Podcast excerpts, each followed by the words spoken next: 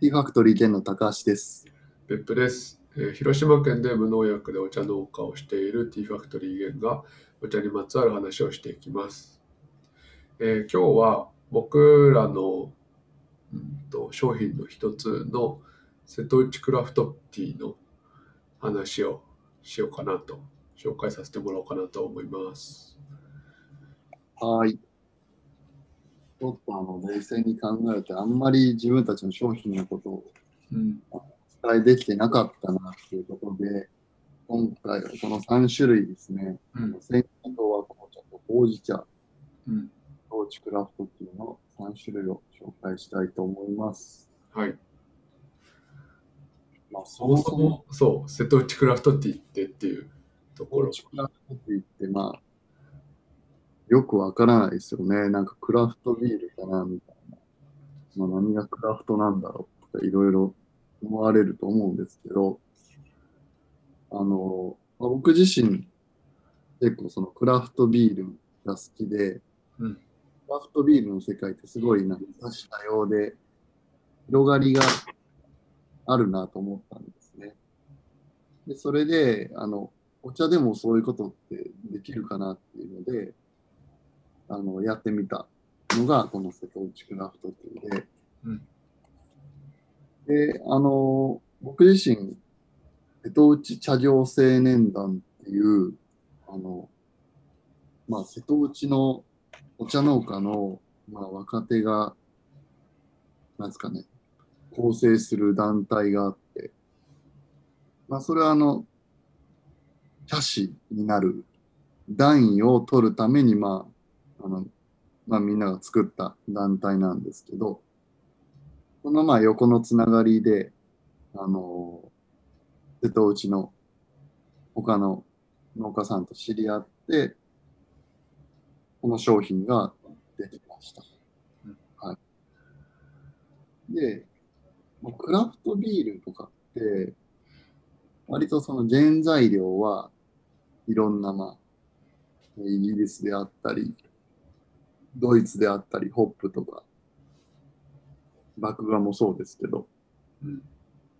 産地はいろいろまああるんですけど、その作り手が、あの、なんですかね、そこの地元の、あの、フレーバーを使ったりして、例えば柑橘類の、あの、ピールとか使って、クラフトビールにしたりとか、まあ、広島だったら牡蠣を使って、オイスタービアみたいな感じで作ったりとか、うんいろいろそういう作り手が結構いろいろアレンジして作ってます。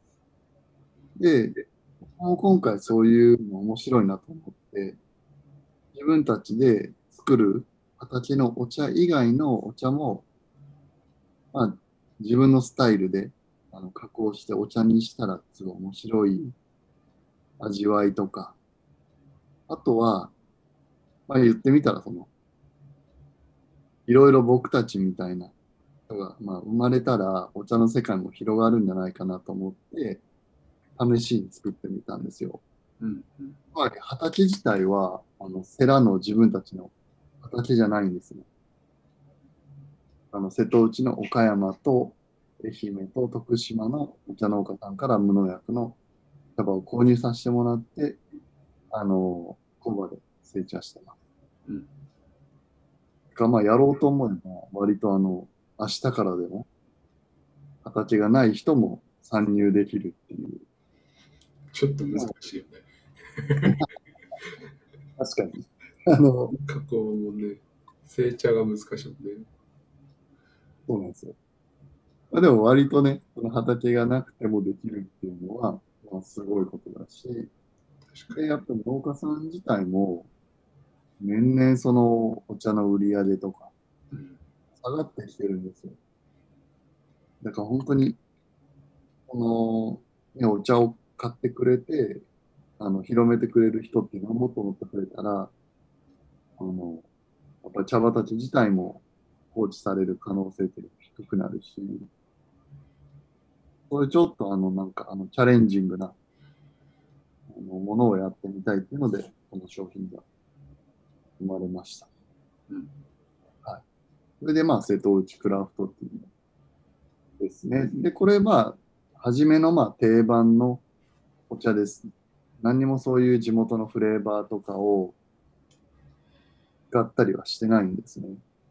ただまあ今後は、やっぱりあのクラフトビールのように、まあ広島で言うと、柑橘系のピールを使ったりとか、まあ、地のものにある、地元のものを、瀬戸内のものを使って、このようなお茶作りっていうのも、そうですね、お茶の製品っていうのも作ってみたいなと思ってます。はい。で、あの、本当に、パッケージ自体も、まあ、お茶の、そっか、まずお茶の味の方がいいかな。お茶の味自体も全くその僕らがセラで作るようなあの味わいとは違って、煎茶は割と浅めの作り方、そのは、あの、浅蒸しですね。っていう、まあ香りを重視した作り方。で、和紅茶は、なんていうんですかね。まあ、やぶきたっていう品種なので、すごいあの、やっぱり緑茶っぽい紅茶ですね、どちらかというと。うん、でも本当に誰が飲んでも飲みやすいような紅茶を目指して作りました。で、ほうじ茶は浅入りですね。あの、まあ、緑茶に近いような焙煎具合うんしてます。それぞれどうしてそういうやり方にしたかみたいのがある？ああ、それぞれや,、うん。やっぱり、あの、スーパーとかで買うようなお茶じゃない方がいいなと思って。うん。例えば、ほうじ茶とかだったら、あのスーパーで買うと、基本深入り。うん。雑味とかえぐみを飛ばすように深入りなんですね。で、割とスーパーのほうじ茶って2番茶、3番茶が多いんですけど、これはもう1番茶で作ったほうじ茶。なので、そもそも雑味とかえぐみが少ないです。うんこれは浅入り。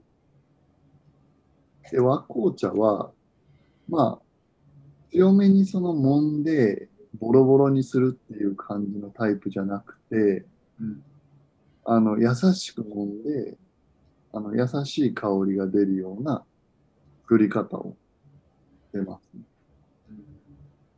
がまあ、これはそういう生葉を見てこっちがいいなと思ったからそうしたって感うん。そう、そうかな。まあ、自分のお茶作り自体は、ちょっと最近そっちの方向に向きたいというかな、その、無理して味を出そうとか、その、加工をしすぎない、まあ、素材の味自体をちょっと重視したいなと思って、じなるほどうん。で和紅茶。ちょっと始めたばっかりの時はね、結構無理やりももうとして、それが逆に雑味になったりとか、うんこれがちぎれたりして、あの、ね、納得いかないものが結構多かった。うんそういうのをなくしてたんですけど。はい。で、まあ、煎茶は、朝蒸し、香りが出るような作り方をしてますね。で、まあ、全部ティーパックのタイプになってて、あの、ティーパックの素材自体は、トイロンっていう、あの、まあ、トウモロコシ由来の成分なんですけど、土にまあそのまま変えるような、あの、ティーパックを採用してます。ですね。で、このデザインは、あの、すごいクラフトっていう、なんですかね。まあ、クラフトを意識した、うんあの、デザインを、大分の四つ目染め布社っていう、の小野さんに頼んで、えっと、1年かけて、いろいろもう、ああでもない、こうでもない。結構試行錯誤したよねかなりちょっと迷惑、ご迷惑かけまして、方向転換したりそうそうそう、そうなんですよ。そうなんですよ。ちょっとご迷惑かけまして。あの、でも本当に、やっぱり最後までね、諦めずに、諦めずに、いろいろ議論した結果、すごい良くなったんで、ね、かわいい。本当にね、こういうお茶の機会ですね。で、僕らの茶畑とか、うんうん。で、これは瀬戸内の、まあ本当雰囲気が感じられる。まあちょっと、あれですね。こう、キラキラと海が輝くような、うん。照りつけるような日差しとか。あと、これは僕の軽トラッスで、完璧に、うん。機関って横に書いてある軽トラッス。まあもう僕は今所有してないですけど。実際こっちに何度か来てくれたりしてね。あ、そう、本当ねににね、いろいろ、一緒にやってくださった。うん、すごいいい感じに仕上がったので、まあ、やっぱりこう家に持って帰って、その、家に馴染むような、うん。そのまま置いておきたいなっていうようなパッケージにしてもらってます。お土産にもすごい可愛いからいいよね。そう、本当にお土産にはすごい、あの、向いてて、かなりヒット商品うん。ですね。まあ、ただちょっと今、お土産需要がね、あの、かなり少なくなってるので、うん。ちょっとこの箱以外のスタイルで、瀬戸内クラフト自宅用版をネットで先行してちょっと販売したいなとも思ってます。うん。まあ、美味しかったらね、あの、リピートされる方は別に箱じゃなくても、多分もっと簡易的なものでいいと思うので、うん、まあ、ちなみにティーパックじゃなくて販売する予定とかもあるかな？やっぱりティーパック。そうはね、多分ティーパックオンリーかなうん。っていう感じですね。今のとこ。まあ、茶葉自体は自分たちの畑で採れたものは、あの、を茶葉でまあ販売してます、メインで。